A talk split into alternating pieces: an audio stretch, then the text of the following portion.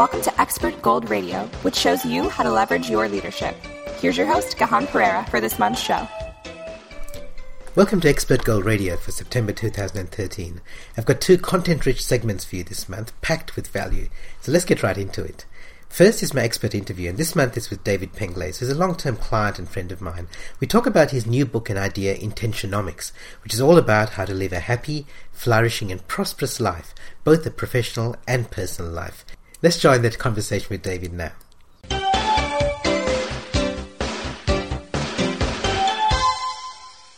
Hello, this is Gihan Perera. I'm speaking today with David Penglase, who's a long-term client, colleague, and I'd like to think a friend of mine as well. And for a long time now, David's worked with lots of companies, local and international, helping them with some of the big areas like sales and customer experiences, uh, with leadership and business strategy in really in a changing world. And I've known David for 15 years. I'm in total awe of his ability to see what's coming uh, long before it arrives. And also, David has this amazing ability to invest in being at the leading edge and also always provide extraordinary value in everything that he does. Um, and his new topic, intentionomics, is no exception. I think it's such a great topic because it's so contemporary, uh, with so much attention now being given to things like happiness and purpose and meaning and corporate social responsibility. And you know, I find there are a lot of people who claim expertise in this space, but I love that David comes at it with in-depth knowledge and a solid research-based foundation to that. Uh, so, welcome, David. Gihan, it's my pleasure to uh, to be talking with you. And let me clear something up. You know, when you um, hopefully consider you a friend, of course we are. yeah, absolutely, absolutely. Um, so look, I introduced this uh, your big word, David, and uh, intentionomics. And what is it? Where did the idea come from? Okay, so let, let me start with um, with what intentionomics is, and then then I'll talk a little bit about where the idea came from. Uh, intentionomics, just just as it sounds like, has to do with the economics of our intentions. Now, what I mean by the economics of our intentions is that our intentions impact almost everything, if not every aspect of our lives. And I'm not just talking about um, economics in terms of money, it's just the impact on us on a micro and a macro level. The, the, the, the platform principle of intentionomics is this people get your truth. Uh, that over time, your intentions, your promises, and actions and your results will either promote you or expose you. So, so that's what intentionomics is about the impact of our intentions on how we live a more happy, flourishing, and prosperous life. But, Gihan, to answer your question on where did the idea come from, my, my quick answer to that, believe it or not, uh, is, and I don't want it to sound trite because I find it really difficult to explain it in any other way than this, and, and that is that my entire life's experiences have guided me to this point where I am absolutely convinced, and there's so much um, philosophical and scientific research and evidence, which you've talked about um, in the introduction as well, to support this, that, that without a clarity of intention in our lives, and, and what I mean by that, a, a clarity around why we do what we do and how it impacts on our own life and the lives of, of everyone else that we come into contact with in our um, in our various work life uh, roles, without that clarity of intention, it's difficult for us to make intentional promises and, and to take intentional action and to achieve the intentional results that allow us to live a more happy, flourishing, and prosperous life. So I'm pretty prescriptive about that, Gihan. Um, if we're not clear on our intentions, we, we, there, we, we may not be clear on the promises we make to ourselves and to others. And that's really the platform of what intentionomics is all about. The more clear I am on my intention, the more clarity I have around my promises, my uh, actions, my results, and, and, and overall trust that I create in the world. Workplaces are changing, and there are many people, especially the younger generations, who are looking for work that offers more than just money. So they're looking for meaning, and they want to be part of an organization with a greater purpose than than just you know the, the traditional or the the stereotyping of maximizing shareholder value. And you also mentioned that uh, the organizations themselves, the employers, of course, want the results as well. So they want the engaged work, uh, the engaged workforce, but only if they're going to give the results. And the employees want work that gives meaning, not just money, and not and not just focused on helping the organization build a better company. So, so I'm really intrigued about this because you've already mentioned a couple of things where intentionomics can fit in how do you see that intentionomics is going to make a difference to the way that that workplaces work in the future? Well, the first area that needs to be worked on is um, is our whole concept of leadership, mm-hmm. um, what I call intentional leadership. Uh, uh look, I, I, I was um, in human resources uh, back in the 1980s, Gihan, and, and way back then uh, there was a, a definitive study done here in Australia on um, what what's lacking what's good and but also what's lacking in, in Australian companies uh, and our potential for um, you know long-term prosperity as a nation. Uh, and it was a report called the Karpin Report, and I remember it because studying it uh, as part of my MBA, uh, one of one of the things that it said was we have a real issue with leadership. Uh, here we are, I, I, don't know what is it, um, 30 years hmm. since then, A- and in sadly, in my experience in working across a range of industries, and there are always exceptions to the rule, of course, but I still see leadership as our biggest issue uh, that's halting the, um, the, the, the genuine engagement um, and results based engagement of employees um, in Australia today. And my, my guess is, it's only a guess because I don't know, uh, that's probably beyond just Australian borders as well. So where intention, where intentionomics uh, can really make a, an impact is getting leaders to understand and take accountability for the impact that their intentions have, not only on themselves, certainly not only on shareholders, but on all of the stakeholders, which will include the employees as well. Uh, and if we, we look at the work by um, Martin Seligman in Applied Positive Psychology, mm-hmm. his, his research shows that there are um, five key areas that if we have these in our personal and our work life, that we're more likely to flourish. And the final one that Seligman talks about um, is, is a sense of achievement. And I reckon this is the piece that is still missing in great leadership uh, that we don't define achievement in other in terms other than uh, achieving a set goal or a task at work. Uh, and achievement is such a much more broader concept, um, far more broad than we can actually talk about on the interview today, Gihan. But um, it's not just about goal achievement. Um, it's about the moments of truth along the way where we get a sense of pride around what we're doing, why we're doing, and how we're doing. So I believe that's where that's where intentionomics can have a, a real impact. Um, and the way that I do this with leaders uh, and with organizations is to introduce them to this intentional trust model, which basically allows them to hold themselves accountable for the impact that they have not only on themselves but on others. Okay, great. I definitely want to talk about that intentional uh, intentional trust model because I think that's that's key and that's foundational. Um, can you give me a glimpse into the the achievement piece, David? Because I think if you're saying it's uh, the missing piece to leadership, I'd love to know just a little bit about it. I know you said we haven't got a lot of time to talk about it, but what can you tell me about that? Okay, so so what we know around um, the the way that people typically look at achievement, uh, especially at work. So I'm just going to focus on on work, um, and, and, then I'll give you a, an analogy, if you like, or a metaphor um, for it that, that will anchor it. At work, typically we get set goals.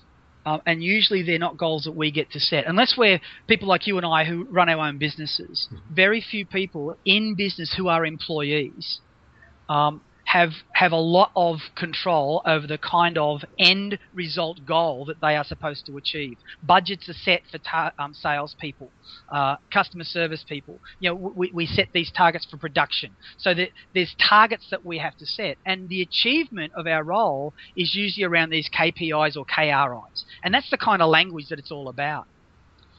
What we know around what what generally motivates people over the long run is the more intrinsically we are inspired or motivated to do something, the better we do at it, the more we learn about how to get even better at it, and, and, and the more we achieve.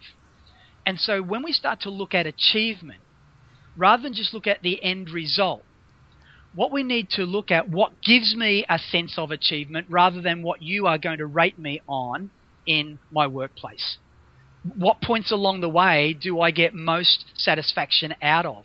Now, for some people, it may just be achieving the goal and, and happy days, but that's rarely the case. Uh, what the research shows is that it's it's, and I know this sounds trite, but um, it's still so true.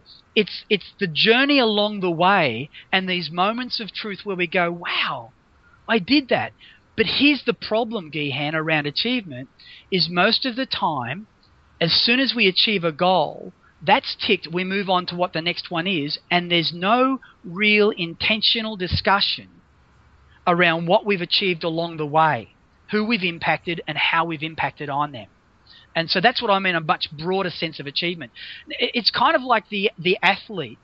Um, if if if it was all just about um, winning the you know the hundred meters or or the marathon, if it was all just about finishing, even, then you wouldn't even train.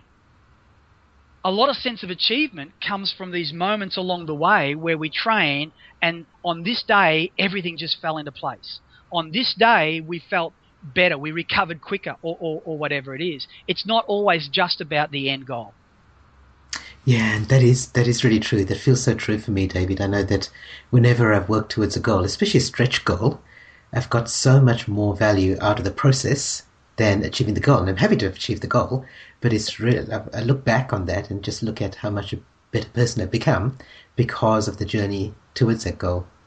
And and here's here's the paradox of this, Gihan. Um, people like you and I uh, who are immersed in trying to understand what causes people to do what they do and how can we uh, positively impact on that. Uh, and, and, most professional speakers, coaches, um, adult educators are, are, looking at doing the same kind of thing.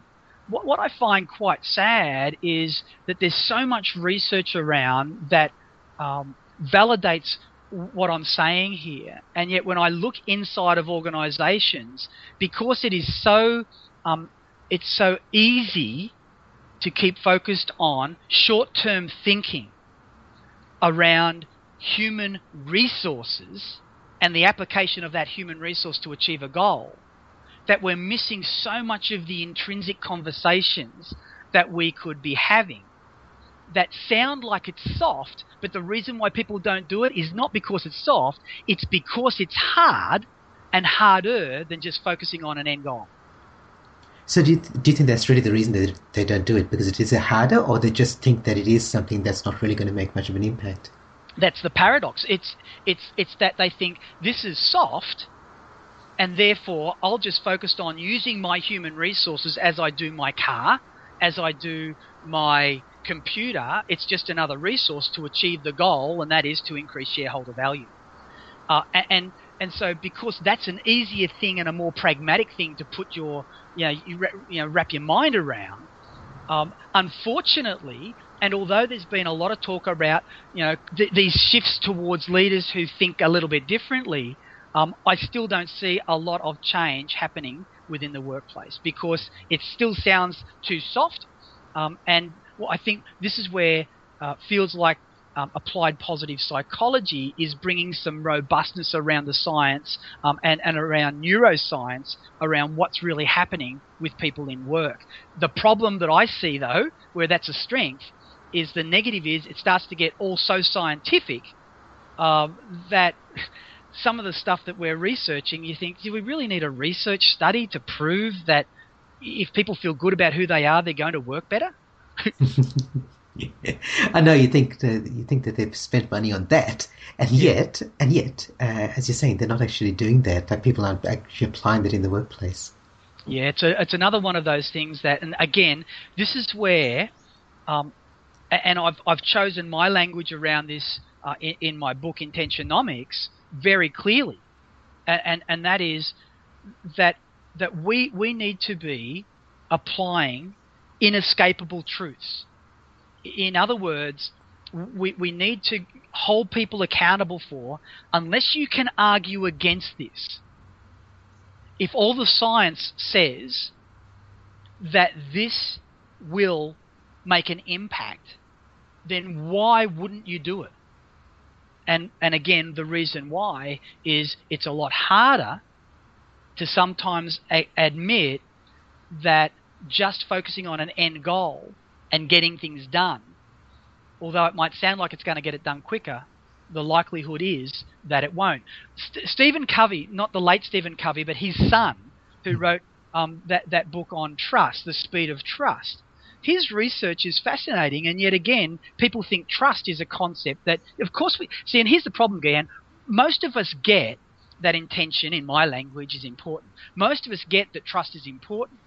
But when you hold this up to the light of day and you ask people, explain to me what trust really means in your organization and show me where you're measuring it. Um, m- my my experience is very few people can articulate what trust truly means. They know what it is, but they don't really know how to articulate what it means. That's interesting, isn't it? Because we often know when trust is broken, but we don't know what creates it and sustains it. I think we know when trust is broken and there is a direct impact on us, but quite often, and especially in business, but sometimes even in personal relationships, trust can be fractured. And maybe it's only a stress fracture, but we won't even know it. We won't even realize it. And the reason why is because uh, sometimes people are so protective around um, maintaining trust relationships, even when trust is at risk. Um, that they they shield other people from knowing that you have actually either intentionally or unintentionally, and it's more likely to be unintentionally, um, caused tr- trust to fracture. Yes. Okay. Yeah, I get that. I get that. We you did talk about a trust model earlier, David, and I know that's key to the whole intentionomics process and the impact that it has. Let's let's talk about that because uh, I get the feeling that this is going to be really important. I, I, this is this is at the heart of where intentionomics becomes really practical. Um, I was I was talking to a CEO uh, of of one of the major finance firms here the other day, and I was working with their board, and they'd been they they'd done the values and visioning and mission statements and all that kind of stuff, and they've got the strategy. And what what they realised was that the next step to to that kind of strategy work is clarity of intention. And so what we're applying and what I'm applying in organizations is is this intentionomics, what I call the intentionomics trust model. You may want to draw this uh, a- as I explain it. If um, on a page down towards the bottom of a page you draw a rectangle, um, that rectangle forms the base, and, and if you draw it sort of pretty much to cover most of uh, that, that page uh, down the bottom, um, it's it's a platform, if you like. It's a rectangle. That rectangle represents what I call intention. It's our bigger why. Uh, it's it's the, what causes us to do what we do, and, and our belief about the impact not only on ourselves but on others. Now that's the base of the intentionomics trust model. Sitting on top of that base are three pillars. Is, is that making sense so mm. far, Gihan? Yep. yep. So this. three pillars. So there's a, a left hand side pillar, a right hand side pillar, and one sitting in the middle, and there's kind of gap in between the, the three. So on the left hand side pillar is what I call promises. These are the three pillars of trust. And the first pillar of trust that sits on intention are our promises. And this is where it becomes inescapable in its truth. That unless we are clear on our intention, the danger is we make unintentional promises. And the unintentional promises are created through the unintentional expectations of those who we come into contact with. And by the way, that can be ourselves as well. Whereas if we have clarity around our intention, we are clear about the promises that we make and the expectations we create. So that's the pillar of trust number one. In the middle, sitting on top of intention, next to the pillar of promise, is our action. So that's the second pillar of trust. And again, this is why it's inescapable. If we're not clear on our intention, we don't set intentional promises. And if we're not setting intentional promises, the likelihood is that we, we may be taking action on a regular basis, but we may be taking unintentional actions. And this is where potentially living up to 40% of our life in habit is so dangerous and why there's so much work at the moment being done on helping people understand how to be more mindfully in more moments more often at work. without having to go and sit in the lotus position and do meditation, um, you can become much more mindful at work to check in that the actions that you're taking are based on clear intention. One simple example of this, Gihan. Every time I'm about to pick up the phone in my home office, there is what I call a practical prod or an intentional um, default that I've got, and it's just a little post it note that says, What's your intention? Now, that little jolt, that one little message there, helps me mindfully before I make the phone call, before I send an email. Uh, it helps me just focus in on am I about to take intentional action or have I not thought this through enough? And that, that only takes, you know, a couple of seconds. So we've got on our base, we've got our rectangle, which is our intention. And that's our bigger why. Sitting on top of that on the left hand side is our promises, the first pillar of trust. In the middle is our second pillar of trust, which is our actions. The third pillar of trust that sits on the right hand side of intention uh, is our results. And again, it flows this way. If we're not achieving the results that we want to, the chances are, in other words, we're getting unintentional results the chances are we may be taking unintentional actions or others may be taking unintentional actions that are impacting on our results. Or they may be taking intentional actions that are impacting on our results. That's a, another question altogether. Mm-hmm. um, but do you see how it all starts to flow? So our, our intention leads to our promises, our promises leads to our actions, and our actions lead to our results. Now, those three pillars of trust, where the why is our intention, what you've now got is the what, when, where, and how. Those three pillars of trust provide us with the what, when, where, and how. Now, sitting on top of those three pillars of trust is our final piece in the intentionomics trust model. And if you drew a, a rectangle that sat on top of those three pillars of trust, you write the word trust. And you write the word character. And this is the who. Because when, just as Henry Cloud said, when we talk about a person of integrity, we've got to talk about a person who's clear on their intention, who's clear on their promises, who's clear on their actions, and who's clear on the results, and that they are getting the results that are expected of them. You see, when we when we have intention that is is in the good for ourselves and for others, with promises, action, and results that are achieved, what we do is we build on our character, we build on our trust. So now we've got on the bottom, we've got the why. In our three pillars of trust, we've got the what, when, where, and how, and sitting on top is the who. And and although there's a lot spoken about the importance of why in organizations today or in life, focus on the why, and I agree with that wholeheartedly, not just on the what or the where. We've also got to concentrate on all of these other things. That's why my lens as I look at intention is not just on why, but what's the impact of the why on ourselves and on others? I'm curious about the whole idea of intentionomics for teams and for organizations, uh, yep. because we've talked very much about individuals, and you mentioned a little bit around achievement of what leaders can do to help help their uh, help their team members. What what more can leaders do to improve their teams and their businesses? Yeah, great. Uh, th- and this is where the intentionomics trust model is just such a great tool. Uh, so simple in its in its um, uh, appearance, but the the level of engagement and uh, commitment and accountability that, that people get when they apply it. Um, I, I'm just continually, I, I shouldn't say surprised by, but I guess proud of what leaders can do, and if you think about a team, you know, you've got a couple of options when you really want to get your team um, uh, relating better together as individuals and collectively, and also achieving what you want them to achieve, and to enjoy the journey and be proud of that along the way. You, you could take them away and you could go and do abseiling. Um, you could go and you know do the ropes courses and all that kind of stuff. Uh, quite frankly, I I'm, I'm not sure I agree with all of that. It's good fun, but I'm not sure it's really team building because people that go away and do that who aren't naturally into those kinds of things can quite often be left outer where it has nothing to do with how they operate at work. Having said that, when you get people as a leader, uh, I would I would get get your people together and ask them this simple question: When you do what you do in the role that you have, who do you impact?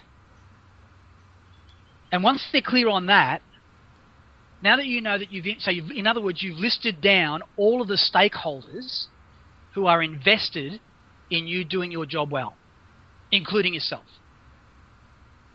Now, for each of those stakeholders, ask yourself, and, and you do this individually first within the team, you ask yourself, what's my intention for this stakeholder or this stakeholder group?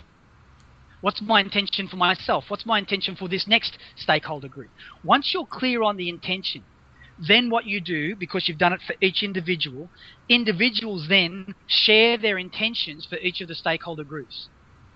And that exercise is an extremely, when it's done with the right intention um, and skillfully applied by a leader, what, what you end up with is a, a deeper level of pride, a deeper level of understanding of why people do, or why, a, a, bigger why, if you like, of why they do what they do in their work role, and the impact that it has not only on themselves and not only on the company, but at a, a, a more um, intrinsic level of my work buddies, uh, of people in the um, team on the other department, uh, of, of our suppliers, etc and and then you just start saying, okay, so if now we're clear on our intentions, what are your pro- what are your individually, what are your personal promises that you're going to make to each of those stakeholders?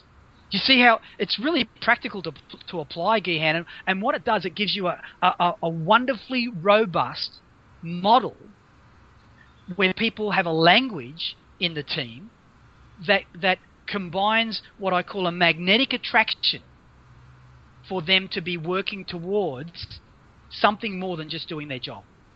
And so that's a real practical application of the Intentionomics trust model because it then takes you through if they're your promises and you share that with each, uh, each other, then you move on. Then what are the actions that you're taking to live up to those promises? You share those. Now you've got accountability. And so that at the start of each meeting that you have with your team, you start with, okay, so folks, let's look at what are some of the things we've done this week to live up to our intention and and you have that on the agenda. Yeah, and one of the things I love about that, David, is that and use the use the word use the word practical.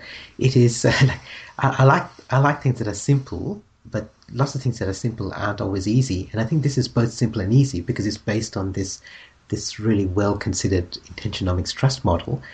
It doesn't start with something complicated like what's your purpose in life, what are your values, what's our mission, what's our vision. It's actually things that anyone can answer for themselves and they can answer them pretty quickly. I mean, it requires a little bit of thought, but it's very quick to answer, very quick, uh, very easy to share with people. It's easily understandable and yet it's so powerful. Something you just said then, Gihan, that I just want to share with everybody because it's, it is, it is something that I'm concerned about, um, especially from people in the self-help world.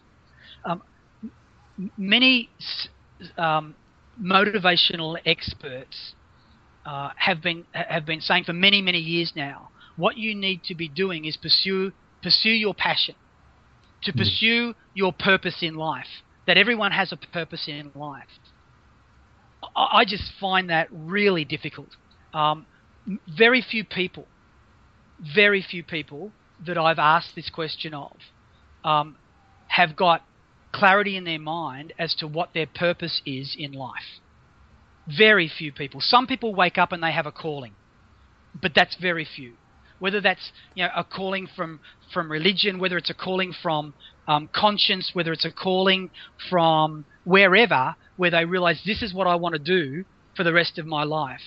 Um, you know, Pete Baines. I know you know Peter, mm. uh, who, the hands um, hands across uh, hands across the hands oh, across the water. I think. Thanks, thanks, mate. Yeah, hands across the water.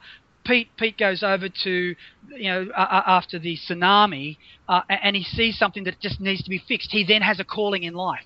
Very few people get that. But here's the thing that we can do. Rather than worry what's your bigger purpose in life, your bigger why, start with your micro whys. And what I mean by that is when you start to ask yourself, What's my intention for each of the people who I impact in my life role? When you get clear about your micro intentions, which actually become your macro intentions because it's outside of you, it's now for others, sometimes you can just forget about trying to worry about what's your purpose in life because looking after those intentions of the people who impact in your you impact in your life becomes your purpose. It is your purpose. In fact, if we're not clear on what our bigger purpose is, our purpose is to live a life of intention.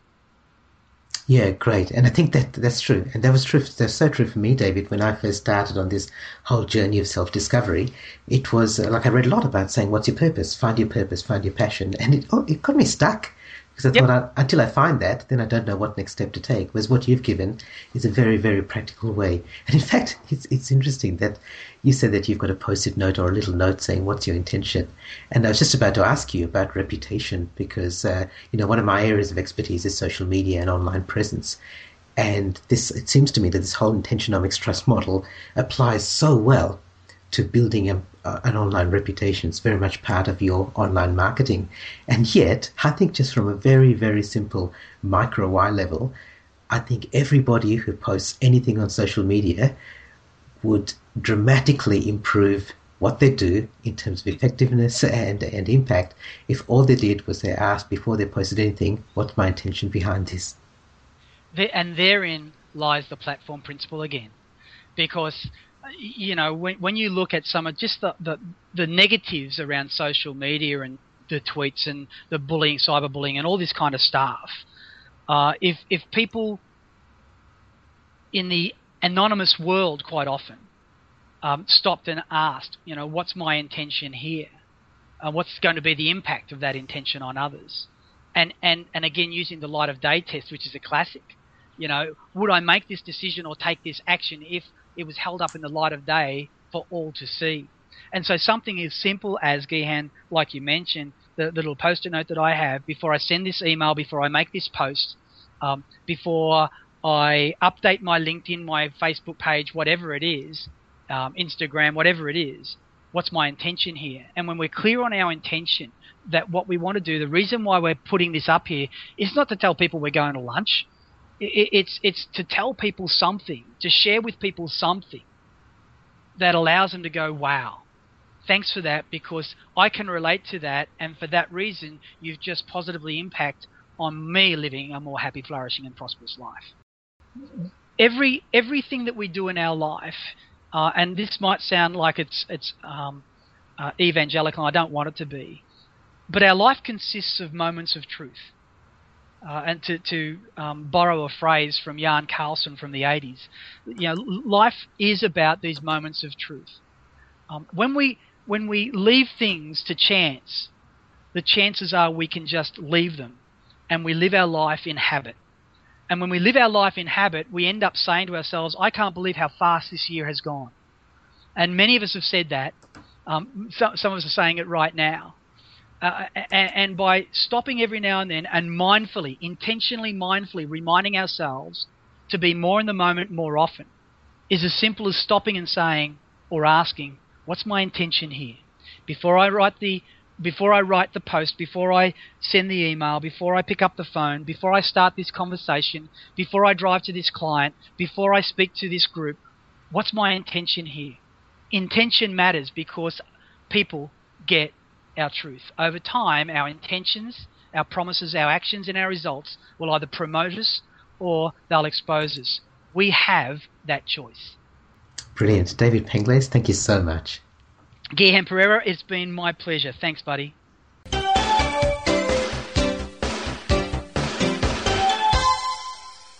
I hope you enjoyed that. Because of the time available, I've only published half the interview here in the radio show. So if you'd like to get the full version, I'm very happy to send it to you. Please email me at gihan at gihanperera.com. I'll be happy to send you a full version of the interview. As you might know, my friend Chris Pudney and I wrote the book Out of Office to help you get more freedom in your work life, and we recently shared 25 tips for telecommuters and business owners who work from anywhere or who work from a home office. We call it 25 tips in 25 minutes. So get ready to write fast, or, of course, you can listen back to this later.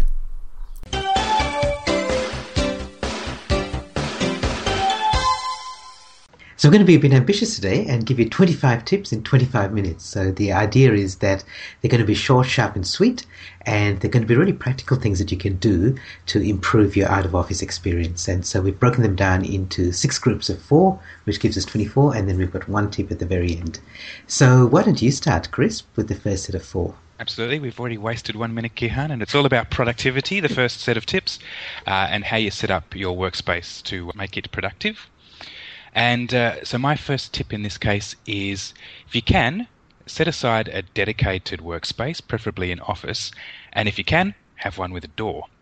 Uh, the reason for having a dedicated workspace is that you don't waste time at the beginning and the end of each day setting up and packing away. And having a door is important because it keeps out noise and it keeps out intruders. By intruders, that's other people in the household who might be inclined to interrupt you and uh, and affect your productivity negatively. Um, and it's not just a physical barrier having a door; it's also a kind of psychological barrier, in so much as it gives a signal to the other people in in your household that you're working and you're not to be interrupted. And also, at the end of the day, uh, again, it's a physical and psychological barrier. You shut the door behind you, and you, are not tempted to go back into work and overwork. Uh, the rest of the day is yours and your own time. Yeah, and my my tip follows on from that, Chris, because you're right. It's all about the setup and making sure you've got a convenient place. And if you're going to switch between workspaces, as many of us digital nomads do, then make it easy to switch. So, for example, for me, one of the things that I do is I work from home sometimes and work at the University of Western Australia Club, where I'm a member at other times, and I have everything in a backpack ready to go when I want to work away from home, so that everything is convenient. I don't have to hunt around the house for various things that I need. My wireless modem's in the backpack, a spare USB stick, basically everything's ready to go, so that all I have to do is pack up my computer, put in my backpack, and move. And whether you're working from a backpack or whether you're working from an internet cafe or wherever you have your various workspaces, think about what you need for each one, and then just try and make it very easy to switch between them. Very good. So, my second tip for this section is about ergonomics. So, you're going to be spending a considerable amount of time working. It's important that you're comfortable. And in an ordinary office, you wouldn't uh, put up with having a, a crappy desk and chair. You'd have you'd insist on fairly good ergonomic equipment to work with. And the same should be for setting up your own home office. So go out and get yourself a, a good quality chair, desk, keyboard, monitor, and mouse, etc., and then set them up ergonomically. And there are plenty of guides online for doing this. It's all about how you set the height and adjustment of your chair, where you position your keyboard, and the uh, the monitor relative to that. Um, and as well as ergonomics for uh, your posture, there's also ergonomics for your eyesight. So things like having the monitor at the correct height and distance is all about uh, making sure that you're focusing and and not uh, your your eyesight isn't uh, converging. I think is the word. And as well as setting up uh, your equipment in the right ergonomic fashion, uh, take regular breaks so that you can stand up, stretch, go for a bit of a walk, and uh, and, and, and you don't get physical physically cramped uh, by having regular breaks, and you also get to relax your eyes. Yep, and my next tip follows on from that one as well, Chris, which is about making your workspace your own. So I think, yes, get the ergonomics right, but also do more to make it a place where you like to work. One of the benefits of working out of office is that you get to choose your environment, and there are certain things that happen naturally because of the environment, and other things which you can do yourself to make it a, a better environment. So you might want to have family photos, inspirational photo, uh, inspirational posters. Uh, make sure you've got a nice desk. And uh, I know some people who have aromatherapy candles or those those burners or just just some uh, nice fragrances in their workspace. And if it's your own and you get to choose what it's like, why not make it somewhere that you really like? So just do some positive things uh, as well as just avoiding the negative things. Very good. All right. Well, our next group of um, of tips is uh, we've, we've, talked about productivity, and part of that is also minimizing interruptions. So, one of the things that I've done to reduce interruptions is there are all kinds of clients and tools and software that like to pop up alarms and alerts and send off chimes and notifications. And these things are about grabbing your attention and diverting you from what you're doing. So, as much as you can, uh, turn those off, disable them, or shut down the tools that are causing them to happen if they're not tools that uh, are for urgent communication channels. So, uh, this can even extend to things like if you use a tablet or mobile phone whilst you're working, or if you have them beside you whilst you're working. Either put them into silent mode or even put them into airplane mode so that uh, they're not online. Uh, and if you don't need your landline, take it off the hook because all of these things are potential interrupters. Um, and if they're not needed for people to contact you urgently, then uh, disable them in some way. Yeah, good. And I think, uh, again, I'm following on from that, Chris, because my next tip is to actually keep certain things on. And you made the point about urgent contact. And there's certain people that you know want to get through to you urgently, and there's certain people who are important. They might be family or partners or, or really important clients, and give them some way of getting through. So if you turn off other things, give them some other channels. So keep on alerts and maybe you decide that you're going to have uh, allow people to send you texts but not ring you and that might be a way that you can get through urgent communication. So the purpose of this is just to know in your mind you can be you can rest assured that the people who need to get through to you can so that you can focus on the tasks that you need to do without having to worry about checking email checking your phone all the time. Uh, you can turn those things off and just leave the channels on that you need for urgent and important communication. Very good. So, my second tip in this section is to educate the people that you share your household with, so your family, friends, or housemates, um, to interrupt you as little as possible. So, you might have some rules about you know, I work for you work from nine to five, and uh, in those hours you're working and you're not to be interrupted. Or you might have more subtle uh, cues rather than explicit rules. So I said previously, if you can have a workspace that's got a door, then when the door is shut, you're at work and you're not to be interrupted. If you don't have a door, I know people recommend say wearing headphones. If you've got headphones on, then you're at work and you're not to be interrupted. Uh, that's people within your household. Uh, people who might uh, might come and interrupt you during the day, like family might uh, call up or make, make a social visit or call you on the phone, just let them know that, uh, again, certain hours of the day you're going to be working and you'd rather not be interrupted. So, no social calls or, and no phone calls if they can be avoided. Good. And the, my next tip is about scheduling smart. So d- think about care, think carefully about scheduling work for times when you're not going to be interrupted. So I know that there are times that there are things that you can do to stop interruptions, but equally, because you're working out of office and you've got a bit more flexibility with your work style and your work times, you can be a bit smart about when you do work. So, for example, this morning I was awake at five o'clock in the morning. I just woke up and uh, I did about three hours work, knowing that I could get some uninterrupted work done before my workday starts and before my clients and uh, colleagues start ringing or sending me emails. So there are things that you can do with with time zones and just times of the day that you work. I know Sheryl Sandberg of Facebook uh, she's famous for leaving work at 5:30 p.m. every day, which sounds crazy for somebody who's the COO of a big company like that. But what she says is that she leaves, she spends time with her family, and then she logs on and does some more work late at night after dinner and after the kids go to bed. So that's, I think, smart scheduling. And I think as an out-of-office worker, you've got a lot of flexibility to do that. So take advantage of it. Very good. Yep. So the the next group of tips follows on for that, Gihan, because it's about how you manage your time during your workday. And one of the things that I do is to use something, uh, is to use what I call work sprints, but you might also have heard of the Pomodoro technique. And uh, either way, what they're about is focusing for a relatively short period of time, say 30 to 45 minutes, then taking a short break of around about five minutes, and then repeating. Um, I think in the Pomodoro technique, you do 25 minute uh, work sprints and then a five minute break and then after you've done four of those that's that's two hours and you take a longer break but it's all about having this intense focus period when you work and then you follow that up with a short break as I mentioned earlier in the in the earlier set of tips, this gives you a chance, this short break, to do some stretching and to relax your eyes, and to also give your mind a bit of a rest as well. Because if you've been focusing for 25 minutes, it can be wearying and fatiguing. So that break gives you some a, a chance to recover. Yep, and I like that, and I do that as well. And the other thing I do, uh, and I recommend for everyone, is to have some sort of system for setting your priorities for the day, because you're always going to have stuff on your to-do list, and you're never going to get to the end of it. So you've got to choose which things are going to be the most important for you, and whatever system works for you. Use that one. One that I found recently, which I found is starting to work for me, is uh, it's called the one three five system. So you decide at the start of your day, or maybe the night before, the one really important task that you want to get done tomorrow or today, which would be the most important for the day, you might have three medium tasks and five smaller tasks. And the smaller ones are nice, uh, but if you don't get around to them, that's okay. The the middle ones you'd like to really get done, but the one really important one is the one that you absolutely want to get done during the day. And so you end up with four big tasks on your to do list and five minor tasks. And there's one of the big tasks, which is a really big one. And then focus on them and just prioritize them. And it doesn't necessarily mean you can do the, the big one first, but at least it's front of mind for you and you know that you want to get it done before the day ends. Okay.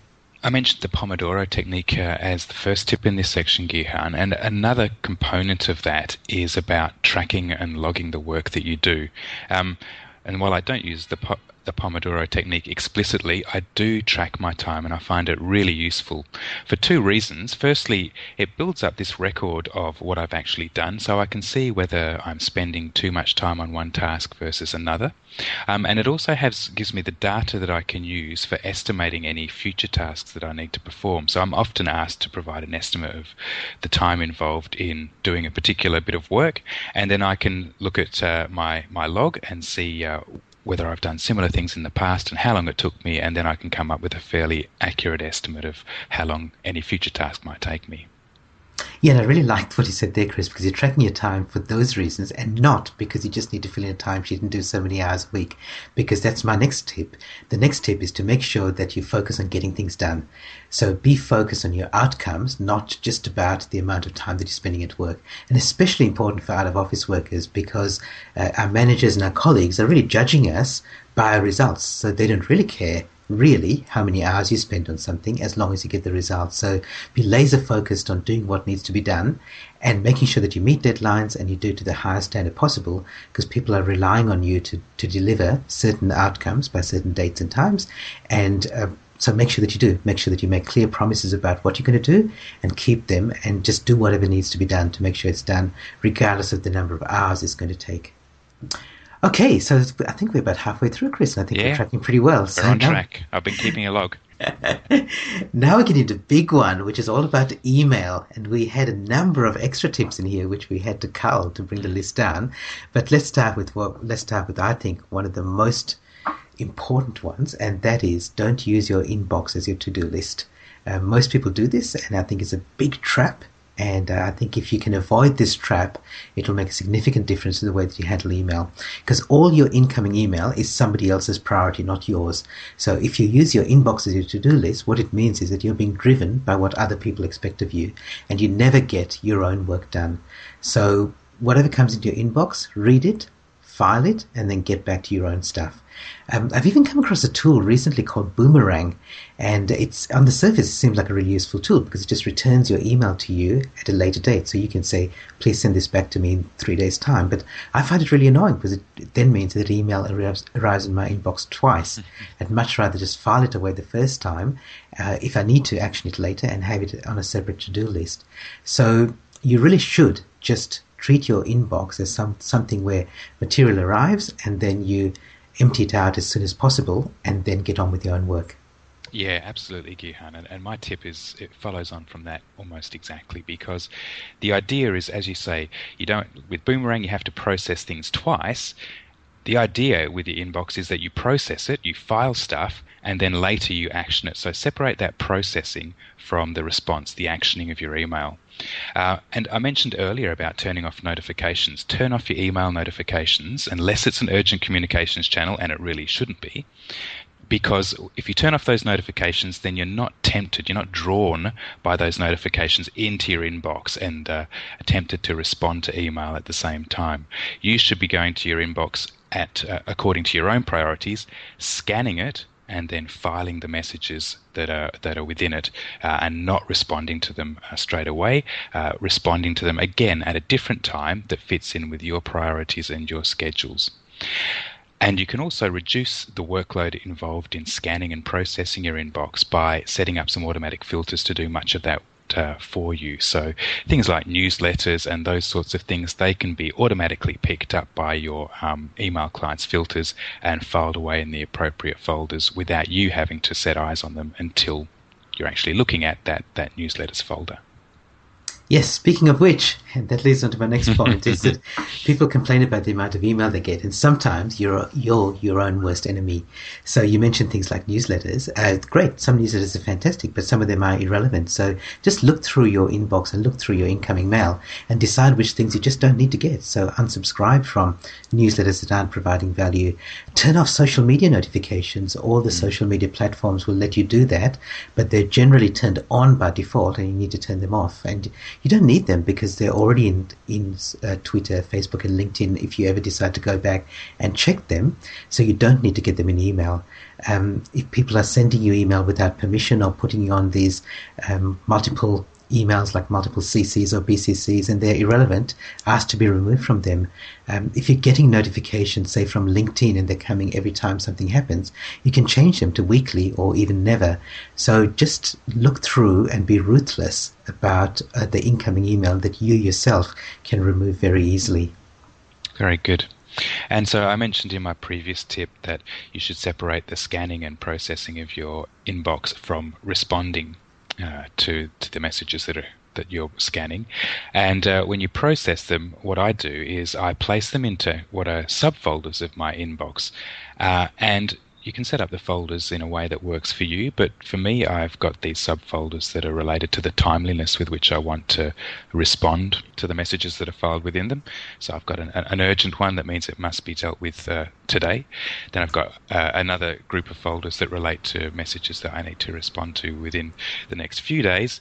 And then I've got one for newsletters that uh, is is dealt with automatically and uh, then one that uh, is more of a, an FYI stuff that um, I'm sort of monitoring and I don't need to necessarily action. So that's email, uh, and that's a tool that we use a lot as out of office workers and information workers. Something else that we're increasingly using, as particularly out of office workers, is online meetings. So the next group of tips is all about that. Uh, my first is to have a pre meeting checklist. So on my checklist, I've got things like I notify other people in my household that I'm going to be uh, in a meeting and uh, like them to keep quiet if possible, and not not use the uh, the telephone line extension. I've had uh, an order for fish and chips go through in the middle of one of my meetings. Uh, also, turn off uh, devices that you don't need for the meeting. So if I'm usually using my landline these days, so I'll, I'll switch off my mobile. Do a technology check. So uh, for VoIP uh, VoIP calls, I often check that Skype is working properly by using the uh, the, the, callback service, making sure my headphone uh, and uh, headset is working. If you're going to be recording the meeting, make sure the recording system is working. And finally, have a backup plan. So uh, things like something simple, like I write down any bridge numbers that I'm using for uh, for tele teleconferencing services in case I get dropped out. I don't have to go and look up the message that the, the bridge number's in. I actually have it written down on a piece of paper so I can get back in straight away. Yeah, and even before you do the pre-meeting checklist, Chris, I think you need to know what you want to get from the meeting. If it's not just about information, um, and just getting information, then ask yourself. I think you should ask yourself these three questions: What do you want people to know, feel, or do as a result of you being in the meeting. So it doesn't matter even if you're not the person who called the meeting and you're not chairing the meeting. As a participant, what are your outcomes? And not just your outcomes in terms of what you get from it, but what you want other people in the meeting to know, feel, or do. And I think if you just ask those three questions before you plan your participation in the meeting, it'll make a big difference to what you get out of the meeting and what other people will get from you being part of it. Yeah, very good. Uh, my second tip for this section, Gihan, is to arrive, so called arrive at the meeting early. So dial in a few minutes before the starting time. You never know, you might even end up starting a meeting early. It hasn't happened to me yet, but uh, it might happen one day. But at least it creates that culture. You're sort of leading a culture of uh, arriving at meetings on time. Most of my colleagues haven't developed that yet, but uh, it could happen one day. Um, arriving early does lead to the temptation to start having a bit of a social chat, and you can defeat the purpose of turning up on time or early. So, um, what you can do is just say, "I'm going to mute uh, my uh, my phone for a few for a few minutes until the meeting time starts, whilst I get prepared or whatever, and then uh, unmute once the meeting actually gets underway." Yeah, great. And I think the other thing that you mentioned is that, like you mentioned, that sometimes it can cause delays by people not arriving on time. The other big thing that causes delays is, of course, technology problems. And uh, I know a lot of people are doing online meetings now, and still there's so many meetings that get plagued by technology problems and they cause delays during the meeting as well. So um, if you're, especially if you're playing an important role in the meeting, like a, whether you're, if you're a speaker or chair, chair in the meeting or your host or your moderator or you're presenting something, get really comfortable with the technology. There's nothing worse than sitting in a meeting and watching somebody who's running it or supposedly running it struggling with the technology. So get good with the technology, and uh, if you do, you'll set yourself uh, apart from most people who participate in online meetings, and you'll actually be like you'll be very impressive to other people as well as making making sure that the meeting runs smoothly. So those are the four areas around online meetings. Uh, our final area is around flexibility, which is something that uh, we mentioned, we touched on earlier, which is out of office workers have a lot of flexibility. So we've got some ideas here on how to make the most of that flexibility and make sure that it also doesn't uh, trap you and get in the way of you getting work done. So my first tip is about dedicated time slots. Uh, just consider setting aside dedicated time slots each week for certain things that you want to do. So we talked earlier about prioritizing and setting up um, your tasks for the day. But what I'm talking about here is actually deciding that certain times or certain days of the week are for certain things. So, for example, Fridays for me are non-client days. So they're the days that I work on marketing and infrastructure, um, writing, developing new products. Uh, I know a client of mine, he sets his dedicated time as before 8 a.m. in the morning. So he wants to make that as productive as possible. Um, other people set aside afternoons uh, or Tuesday afternoon. Another client sets aside, aside Thursday as his marketing day. So just consider whether you can set aside dedicated times. And if other things flow into that, sometimes you have to make an exception, but at least the rule is that you've got this time set aside. Very good.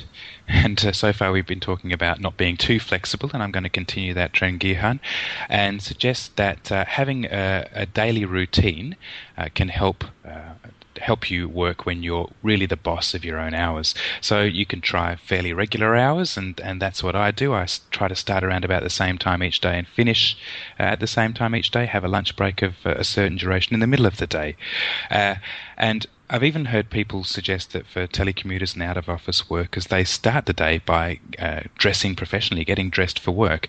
Um, and while I don't do that, the motivation, the, the reason for suggesting that is that it helps create and reinforce a professional mindset by having a, a preparation routine that gets you into the mood for work and uh, can help you focus once your day gets started.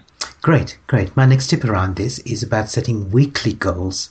So we talked earlier about setting goals for the day and prioritizing the things you want to do during the day, and that's great.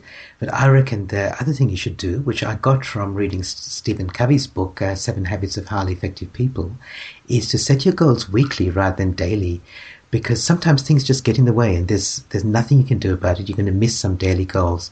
But if you have your eye on what you want to achieve during the week, then when those little unexpected things come along, you can still sail through them pretty smoothly as long as you know that I want to achieve this by the end of the week. So set your weekly goals and then break them down into daily actions if you want to. Yeah.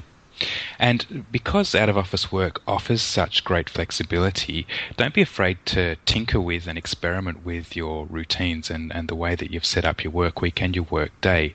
So as well as not only your time, but also the places that you work as well. You've got those, those freedoms, so why not uh, make the most of them?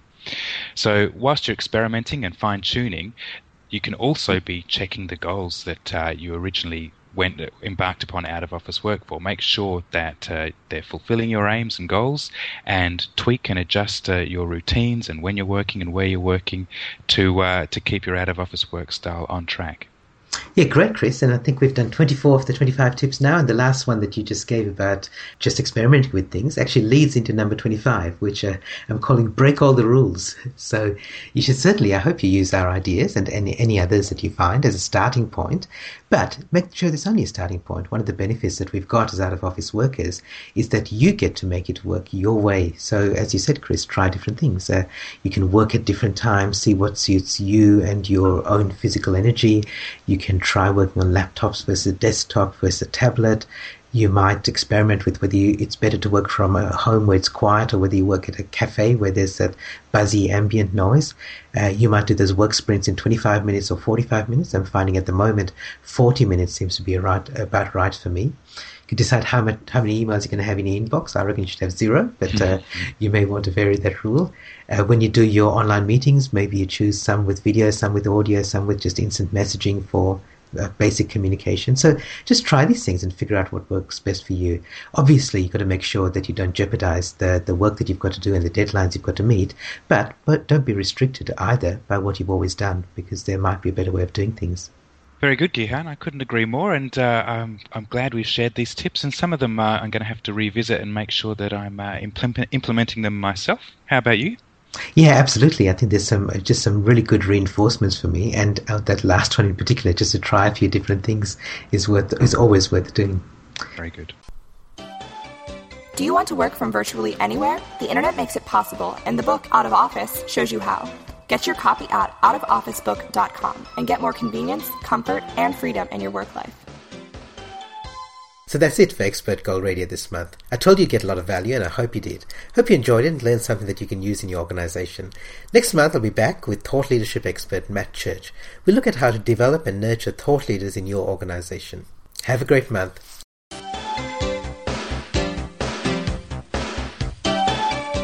You've been listening to Expert Gold Radio. If you'd like to subscribe, read the show notes, or leave your comments, visit expertgoldradio.com. And remember, great minds don't think alike.